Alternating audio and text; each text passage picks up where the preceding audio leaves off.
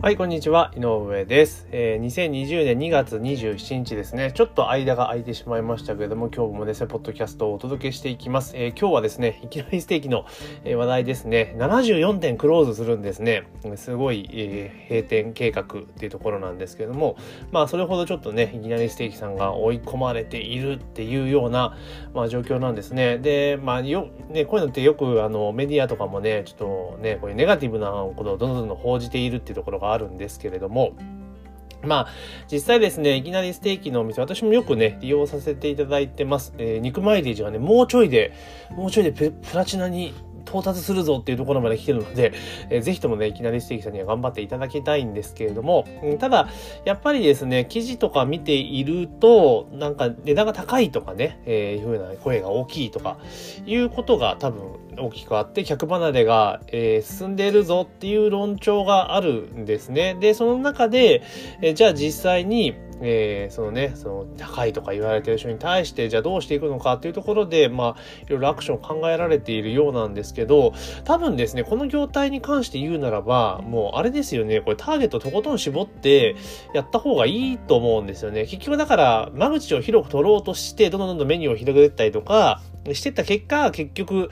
あの、ぼやけてしまったと思うんですよね、当初のコンセプトが。だから当初のコンセプトは、えー、これ記事を見ている限りでは、最初の1号店は、えー、メニューは1種類しかなくて 1g5 円という価格で 300g 以上の厚切りで食べられ、食べることを推奨してましたってことですよね。だからまあ、えー、グラム5円だから、まあ1500円だから、まあ結構今より若干安いのか。でもグラム今、今で一番安いんでも7円ぐらいなので2円ぐらいじゃないですか。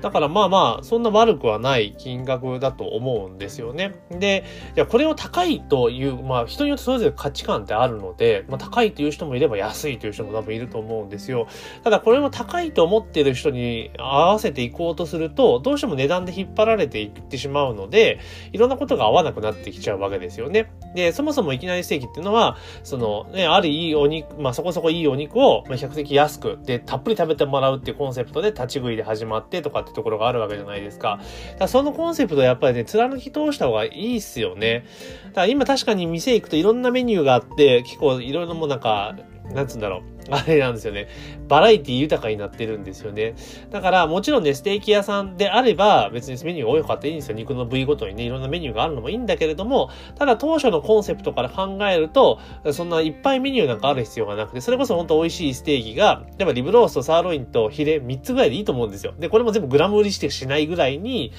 また尖らして戻した方が個人的にはいい気がするんですよね。で、そうしないと結局メニューを複雑化させてしまうと何が起こるかっていうとオペレーションがね、複雑化しちゃうんですよね。そうするとオペレーションコストかかるし人件費もかかるから結局そもそもこのいきなりステーキっていうビジネスモデル自体が高原価帯、高原価率商品、商売じゃないですか。だから全然儲からなくなっちゃうわけなんですよね。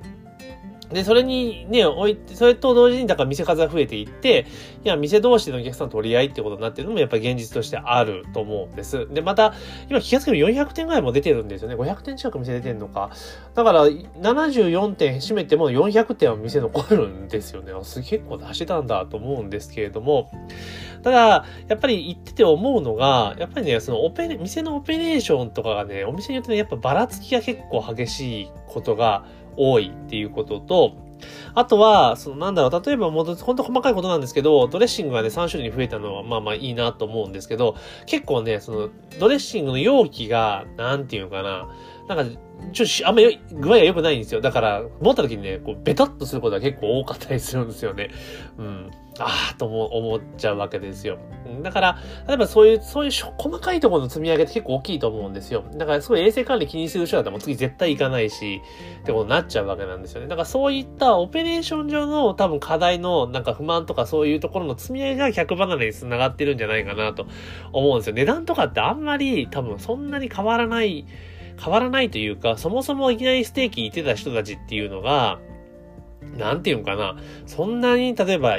例えば今これ5円だったものが今が、だから今が、えー、一番安いのが6.9円だから、今約約2円上がってるわけじゃないですか。で、まあ消費税がね、2%上がったかっていうこともあったとしても、まあそんな変わらないわけですよね。だからそれが急にその値段の部分で、いきなり客離れに繋がってるから、多分そうじゃなくて、結局はその店ごとのオペレーションの、その、なんとかそういう細かいところではクレンリネス、ちょっと店がちょっと汚ねえとか、あの、ベタベタするとか、多分そんなんだと思うんですよね。結局は。それでメニューが多くなって複雑になってくると、結局提供時間がかかってくるから、今までサクッと食べられたものがサクッと食べられなくなると。で、かつ、当初は立ち食いでね、高回転率っていうのを売りだったものが、いつの間にか椅子が用意されていて、座って食べる形式に変わってるわけなんですよね。もちろん多分これお客さんの声の中で、いや、座ってゆっくり食べたいよっていう人があったからそれを取り入れたのかもしれないけれども、でもやっぱ当初のコンセプトとズレが発生してくるわけなんですよ。だから、まあそれがね、正解なのか不正解なのかわからないにしても、まあ一旦、その、なんていうか、最初に出した店のコンセプトに乗っ取った店にしてしまって、それで検証したらいいんじゃないかなと思うんですよね。だから、それが値段なのか、そのオペレーションなのかとか、いろいろあると思うんだけれども、まあそれ試したらいいと思うんですよね。だから3品目に絞ってそれしかやらない。測り売りしかしないと。だって昔って結局はだって、ランチのワイルドステーキか、その量り売りしかなかったわけですよね。最初行った時とか。うん、最初の頃って。確かオープン直後行きましたけど、こんな感じだったんですもん。すげえ行列、なんか、11時オープンで、11時ちょっと前に行ったらもう行列できてるみたいな感じだったんですけどね。だからそれがやっぱ、やっぱ肉好きって多いから人気あるわけですよ。で、その肉マイレージっていう仕組みも結構秀逸なので、あれって結局なんつうんだろう、溜まっていって、えー、確か2キロ食べるとゴールド会員になってドリンクフリーになるんですよ。1回行った時のワンドリンクは絶対タダで飲めるようになるわけですよね。で、そうなった時、それになって、あと、誕生日月は、確か 300g のリブロースはプレゼントされたりとか、あと1000円分のクーポンがもらえたりするんですよ。に、えっ、ー、と、2キロか。2キロ食べると。で、そっから今度は次、次のハードル結構高くて、えっ、ー、と、20キロなんですよね。プラチナになると。で、プラチナになるとどうなるかってドリンクがフリーになるんですよ。まだ1杯なんですけれども、お店のドリンクどれでも飲めると。1杯飲める、1杯無料ってことと、あと誕生日特典がお好きなステーキになるわけですよね。だ何でもいいよって感じになって、あとクーポン3000円分って結構、あれなんですよ。いいんですよ。で、なんかアプリとかで見ると、えー、自分が今何個食べ、どんグラムで食ったのかとか、何位なのかとか、順位とかもわかるようになってるんで、結構ね、あ、行っちゃうんですよ。で、私もなんだかんだ言って、その、今ゴールド会員ですけれども、やっぱプラチナになったらなんか、ね、毎回ビール飲めるじゃんとか思うと頑張って貯めてる まあ貯めてるっていうかおかしいんですけど、たまたまね、ランチで行くときああるんで、買わせていただいてるんですけども、今ね、確かね、1万8000かな。だからあと2、あと2キロ切ったんですよね。残り2キロ切って2キロ切るとプラチナになれるんで、まあぜひともね、そのところまで使ってるので頑張ってほしいなっていうところはあるんですが、ちょっと話はそれましたけれども、基本的にはいきなりステーキは、まあ店をね、クロスっていうのはすごい英断だと思うんですけど、これはもう正解だと思います。一旦、えー、不採算の店を全部閉めて、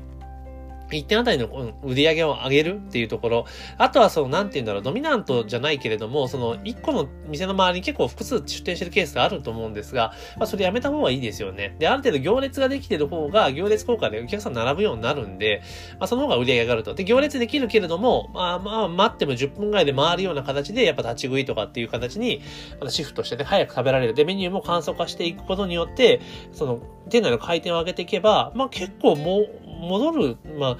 戻るんじゃないかなと思いますよ。うん。で、その分利益率も、効率上がった分利益率も上がるので、結局売上高売上高っつっても、最終的にね、利益残ったら意味がないので、そのオペレーションを効率化して回転数を上げることによって高を上げつつ、えー、生産性を高めて利益も出すっていうパターンに持っていったら、いきなり正規ってそんなに、この後ね、あの、苦戦することってないんじゃないかな。ただ、店の出店の仕方と出し方が問題であったりっていうのと、まあ、当初のコンセプトからずれてしまったっていうところ、そこさえ修正すればね、まあ、いけると思うんですよね。ねうん。結構ね、メディアもね、これ叩きすぎだってなんかね、言いたい方で言い過ぎなんですよね。だから、まあ、ある意味ね、これでね、やっぱりステーキとかいろんなステーキのマスとかいろいろできたわけじゃないですか。だからそのマーケットが自体はあるってことが証明されてるからこそ、あの、他がね、参入してきてるわけなので、だからこれでちょっとね、いきなりステーキさん頑張ってほしいなというふうに個人的には思っております。ただね、だから本当に細かいところなんですけどね、ドレッシングのボトルがね、ちょっとべちゃっとしてるのはね、まあ早急に直した方がいいかなと、えー、個人的には思ったりします。というわけでですね、えー、いきなりステーキはね、ちょっと店、えー、大苦戦して、この74点クローズするっていう記事がありましたので、まあそれについてですね、私の思ったことを、えー、お話をさせていただきました。というわけでですね、えー、本日のポッドキャストは以上になります。またですね、えー、ちょっとね、最近更新頻度は落ちておりますけれども、まあ適宜ですね、えー、配信していきますので、ぜひね、ご、えー、購読登録をお願いできればというふうに思っております。というわけで、本日のポッドキャストは以上になります。今日も一日頑張っていきましょう。